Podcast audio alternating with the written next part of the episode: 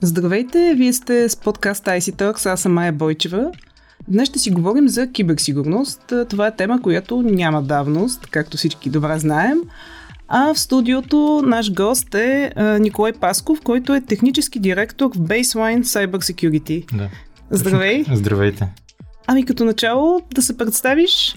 Ами да, името е ясно вече.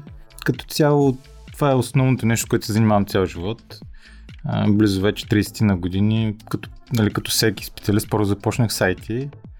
Първият ми компютър даже беше правец 8. Тогава още нямаше киберсигурност. да, но в последствие това и учих.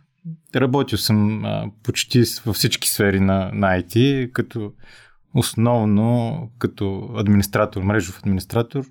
То преди нямаше киберсигурност като някаква отделна дивизия. Нали, в общи линии това, това се занимаваха администраторите. А, да. И в... Мрежарите. Не само мрежарите, нали, то под администраторите в България се разбираше всичко. Администратор в България е администратор на мрежата, администратор на сървъри, администратор на крайни станции, нали, така беше по принцип.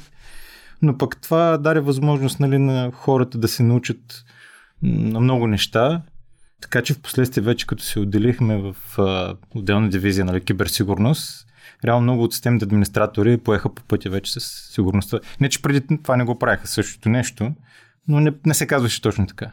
Добре, а, ти си един от организаторите на конференцията Security B-Sites, която ще се случи през март, нали така? Да, 18-19 март. Можеш ли да разкажеш малко повече и за, самата, за самото събитие? Да, ами ние го организираме за втора година вече.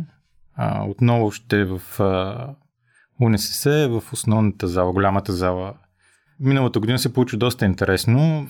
А, самия евент е по-скоро насочен към по-професионалисти, не е толкова, няма, няма комерциална част в него. Там няма да участват а, а, компании, които да си представят продуктите или пък да си рекламират услугите. Основно ще са отделни личности, може са хора съвсем така, които чисто любителски се занимават с това. Има хора, които пък правят ресърч на темата киберсигурност и ще представят е, тяхни си, тяхни си теми. Нали, неща, кои, с които те се занимават, но които не са комерциални. Нали, някои от тях правят а, така интересни, интересни хакове по, по, разли, по различни а, нали, киберактиви. Да речем, ще имаме тема, примерно как се хаква head unit на Hyundai автомобил. Ще има теми как се разследва malware. И така, интересни са темите, насочено е към професионалисти предимно. Но всеки, всеки може да повяда. Няма, няма ограничение. Хора, които се занимават с IT сигурност. Да, основно с киберсигурност, да. Нещо като събитие на общността от експертите, да го кажем така. Да, ами ако трябва да направим аналогия, същото това нещо се прави пак така професионално в Лас Вегас всяка година. Нали, нарича се DevCon. А то всъщност и B-Sites така се е изродил. Нали, преди години, когато много от специалистите не са получили място на DevCon, тъй като те местата там са ограничени също. И са решили, че искат все пак да покажат нали, какво са постигнали, нали, интересни ресърчи, ако имат теми. И са решили да направят паралелно такова събитие, са окръстили Besides, като в последствие вече са, в цял свят в общи линии се така разпространила тази идея. И има на много места се прави Besides, не само в България, да то не, не само българско събитие. Добре, връщам те отново на, на темата за киберсигурността. Киберсигурността е сред така основните приоритети на организациите през а, тази година. А, прогнозите на анализаторите са, че разходите за киберсигурност за продукти и услуги а, ще нараснат с 13,2% през тази година а, и ще достигнат 223,8 милиарда долара. Инвестициите са сериозни но какво не достига на бизнеса, за да, за да е защитен и за да въобще да се справи с така нарастващите киберзаплахи? Еми на този етап това, което поне ние така наблюдаваме, не достигат хора специалисти. Защото технологии има много а, вече, най-различни. Има инструменти за киберсигурност, които са доста добре работещи, но липсват специалисти, които да работят с тях и които да умеят да анализират а, ситуациите. А, защото киберсигурността е една много голяма част от нея всъщност аналитичност. А, да можеш да навържиш различни събития, да знаеш нали, къде да погледнеш, какво да провериш. А, трябва ти много основни знания да има човек. Нали, не може човек, който се е занимавал примерно година-две сайти, да стане киберспециалист. Той трябва да има някакъв така по-солиден опит зад гърба си, да познава из основи така, сравнително доста технологии, да се е занимавал, нали, не само да ги познава чисто теоретично, но и да се е занимавал, да, го е работил, да е работил това или да е работил нещо свързано с това. И тогава вече нали, може да се каже, че той е добър специалист по киберсигурност. Това липса. Няма хора. Това е, то в цял свят, то не е само в България. Просто няма, няма хора. Или ако има са много малко, недостатъчно са. Обучението къде е по пътя на, така, на изграждането на специалиста по киберсигурност? Къде стои то? Ми трябва да се започне още от началното училище. Моя опит поне е такъв. Аз съм започнал сравнително рано. Може би бях на 7 години, когато за първи път се записах в клуб по програмиране. А, нали, както казах тогава, имаше само правец 8, но няма значение. Нали, то ти дава някаква основа, дава ти мисленето, това аналитично мислене, което в последствие помага, когато почнеш да граждаш знания, да трупаш нови знания. Нали, ти вече като имаш начина на мислене, е доста по-лесно да се освоят нали, отделните аспекти на, на, на киберсигурността и въобще на IT, не само. Нали, тя е точна наука. А, но това е, трябва да се започне от начало. Да. Може би с някакви кръжоци в началото, ако не достигат нали, учителя в училище или... Както едно, едно време беше. Аз съм израснал по времето на комунизма. И тогава беше така. Тогава в училище нямаше такова нещо, но имаше отделно кръжоци. Имаше кръжок по програмиране, кръжок по не знам си какво. И нали, като иска човек, като има желание, като се запише там, малко по малко, то те бута. Без да се усетиш, без да се усетиш, в един момент си вече си го завършил нали, в университета. А как може да се справи бизнеса и въобще държавата с този недостиг на кадри по информационна сигурност? Ми държавата трябва да наблегне на обучението. Както казах, аз не съм специалист по, нали, по тая тема, но трябва да има повече активности. Трябва децата да се занимават с това. Трябва да им се посочи още от начало, поне да им се даде някаква насока. Те разбира се, че сами ще изберат нали, дали това им е интересно или не, но поне да имат шанс, защото в момента не виждам съвсем такова нещо. Поне моят опит не сочи това. По-лошото е, че и след това, и в средното образование, и в университета, аз ги виждам сега хора, които идват да кандидатстват за работа, наистина им липсват такива основни познания, основни подходи, което значи, че те преди това не са ги освоили. А това трябва да стане нали, в училище още. Впоследствие в университета да ги надградят и вече след това, като започнат работа, да имат нали, едно така солидно ниво. А те в момента дори основно нямат. А има ли интерес по принцип към а, професията на експертите по киберсигурност? Сравнявайки го, да кажем, с програмистите, всички знаем, че сега всеки иска да, да става програмист. Ами има, има. То е модерно. Покрай филми, покрай истории нали, така малко романтично звучи, нали, да си, да си специалист по киберсигурност, нали, всеки го свързва хакери, нали, така нататък. Черни, бели хакери, да. Да. Но като се сблъскат с реалността, видя, че всъщност нали, романтиката е само нали, в главата им. Става вече по-трудно и да, двете професии са съвсем различни програмисти нали, и специалисти по киберсигурност. Специалиста по киберсигурност е хубаво да бъде и програмист или поне да, да умее да програмира. Много от инструментите, с които трябва да се борави, трябва да самия той да си ги направи. Или така че неизбежно. Добре, връщам те отново на киберсигурността в рамките на, на компаниите и на предприятието. Как, с какви заплахи а, се сблъсква бизнеса? Разбрахме, че проблема с недостига на кадрите е основен. Mm. Кои са заплахите? Ми много заплахи имам. Вече какво ли не се измисля. Едно време хаковете се правеха, както казах, заради романтиката на това. Нали, хората тогава се доказваха нали, кой е по кой е по-умен, нали, кой ще направи някакъв по-голям удар, нали, но не се търсеше някаква финансова изгода от това. В този момент вече почти изчезна. Сега основно се търси финансова изгода и затова най-разпространените атаки всъщност са свързани с ransomware. Тоест, когато се придобие вече достъп нали, до съответната организация, до инфраструктурата, или инфраструктурата, нали, се криптират данните и се започва нали, вече да се иска някакъв подкуп, за да бъдат декриптирани. Всъщност финансовата част се търси. Има една друга, нали, една друга така насока в киберсигурността. Тя е повече спонсорирана от държавите, насочена е към шпионажи, към а, източване на, на секретни данни и така нататък. това е вече съвсем отделно, нали, там е малко по-сложно. Но основно е, основно е това. Основно е ransomware. И вече на второ място мога да поставя DDoS стаките. Те са лесни за... Традиционно. Да, те са лесни за изпълнение. Нали, за тях не ти трябва нещо, кой знае какво. Нали, в момента човек може да влезе в Darknet, има такива сервис провайдери, които предлагат DDoS като услуга. Нали, плащаш си там, изпълняват и DDoS. Дават ти някакви часове, в които ще изпълнят примерно или... Различни са механизмите, но лесно е. Просто много лесно човек може да го направи това. Колко струва?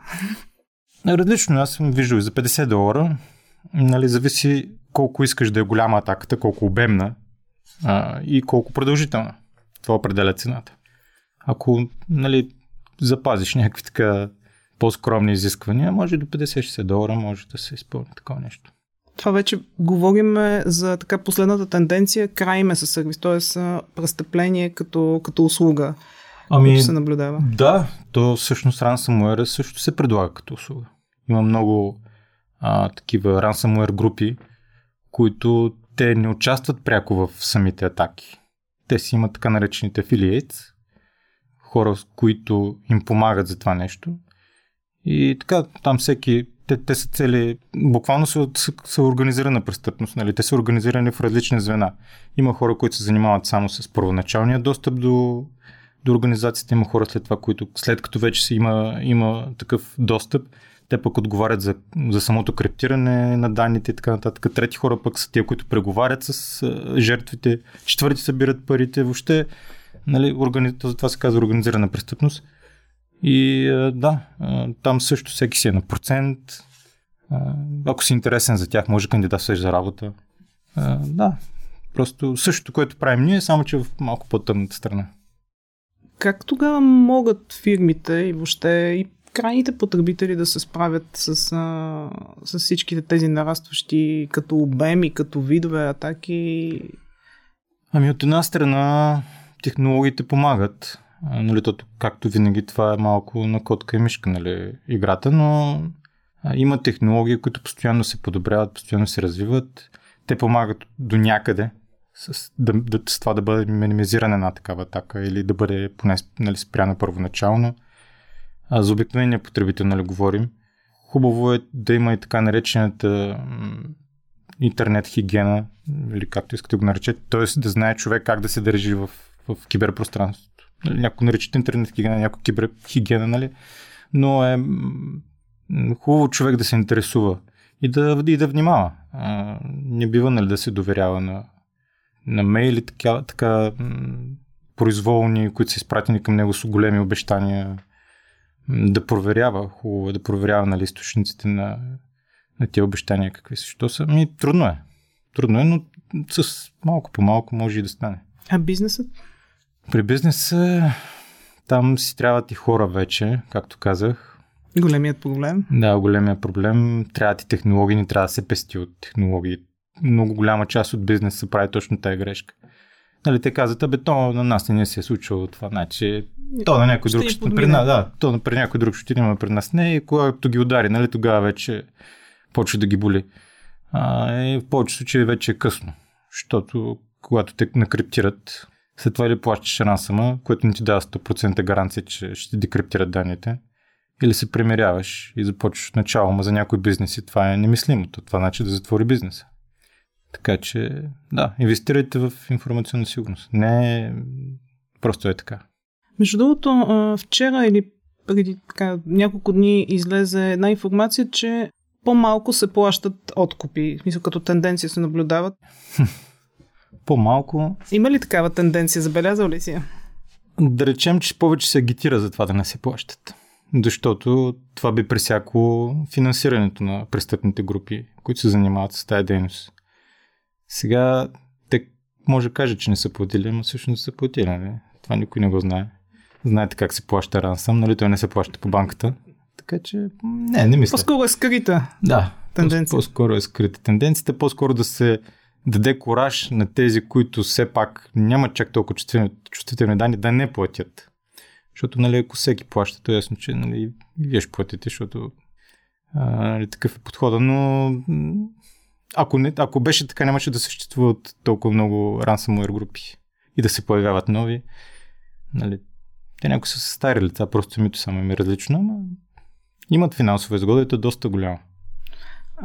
Преди време имаше информация, че в а, САЩ има идеи за въвеждане на законодателство, което да забрани плащането или да ограничи на, рансъм, на откупа mm-hmm. при ransomware. Ти какво мислиш? Това това ми Би ли могло да бъде така инструмент за защита и въобще реално ли е да се случи? Или? Ми не, според мен не е реално. Да, може би за някой бизнес ще окей, ма ако е примерно бизнес като някаква федерална агенция или пък, не знам, или пък някаква компания, както беше преди години, нали, бяха хакнали компания за доставка на нефт. И ако не се плати, какво те половината щати ще останат без гориво, нали? Не знам, според мен е малко нереалистично това. Заговорихме за законодателство. Тези дни в медиите отново се появи а, НИС директивата, а, само че вече НИС 2, Европейската да. директива за киберсигурност. А, как ще се отрази въвеждането на, на НИС 2 на бизнеса и въобще какви промени въвежда а, тази директива спрямо предходната? Спрямо предходната. Ами, това, което на мен ми направи най-голямо впечатление аз не съм нали, някакъв специалист по европейски директиви, но това, което ми направи впечатление на мен е, че вече не е толкова пожелателна. Първата версия на НИС беше сравнително пожелателна. Там беше оставено, оставена една свобода на държавите, които трябва да приложат тази директива. Те сами да решат кои ще са обектите, които ще са цел на тази директива, след като се хармонизира нали, с законодателството. Но а, някои държави направиха много, включиха почти всички обекти в тази директива други като нас почти нищо. И съответно Европейската комисия явно е видяла, че това не работи съвсем. И затова в НИС-2 са направени промени, според които а, самата директива ще определи кои са тези обекти. А, като това, което разбирам аз, може би 90% от по-големите бизнеси, те и по-малките дори, които са с някакво значение за обществеността, ще попаднат под тази директива. И да, ще има задължителен характер, вече няма да е толкова свободно нали, да се определят тези неща. И другото интересно, което ми направи на впечатление, че ще се търси вече персонална отговорност.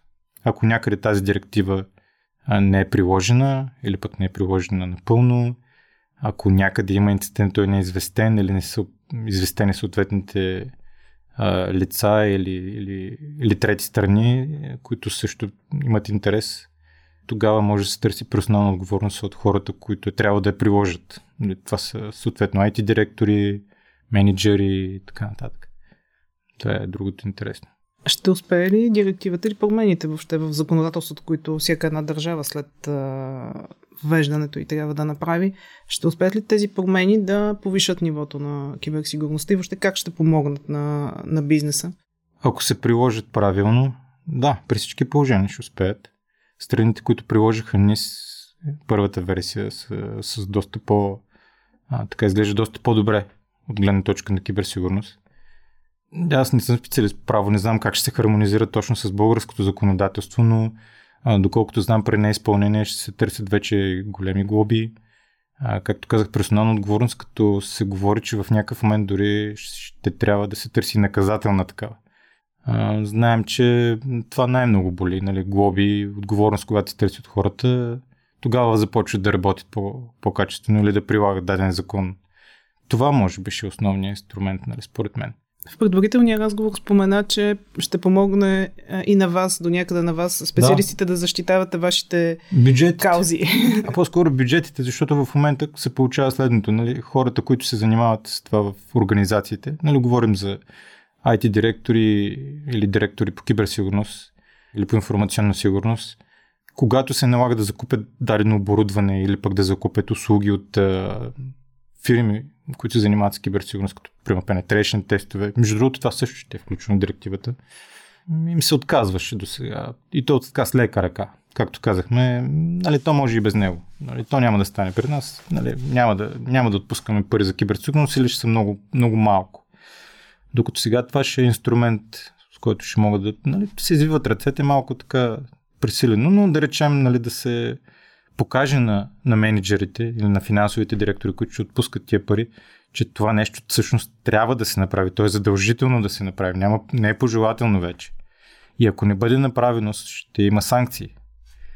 Така че това би могло да се използва, нали, да се подобри пък тази част в бизнеса. Киберсигурността и то закупуването на технологии, закупуването на услуги, то дори наемането на хора, което няма, няма нужните специалисти или не са достатъчно. Оптимисти в тази връзка с прилагането на директивата, смяташ, че регулациите могат да подпомогнат сигурността? Не виждам друг вариант аз. Ако е пожелателно, както виждаме, не става.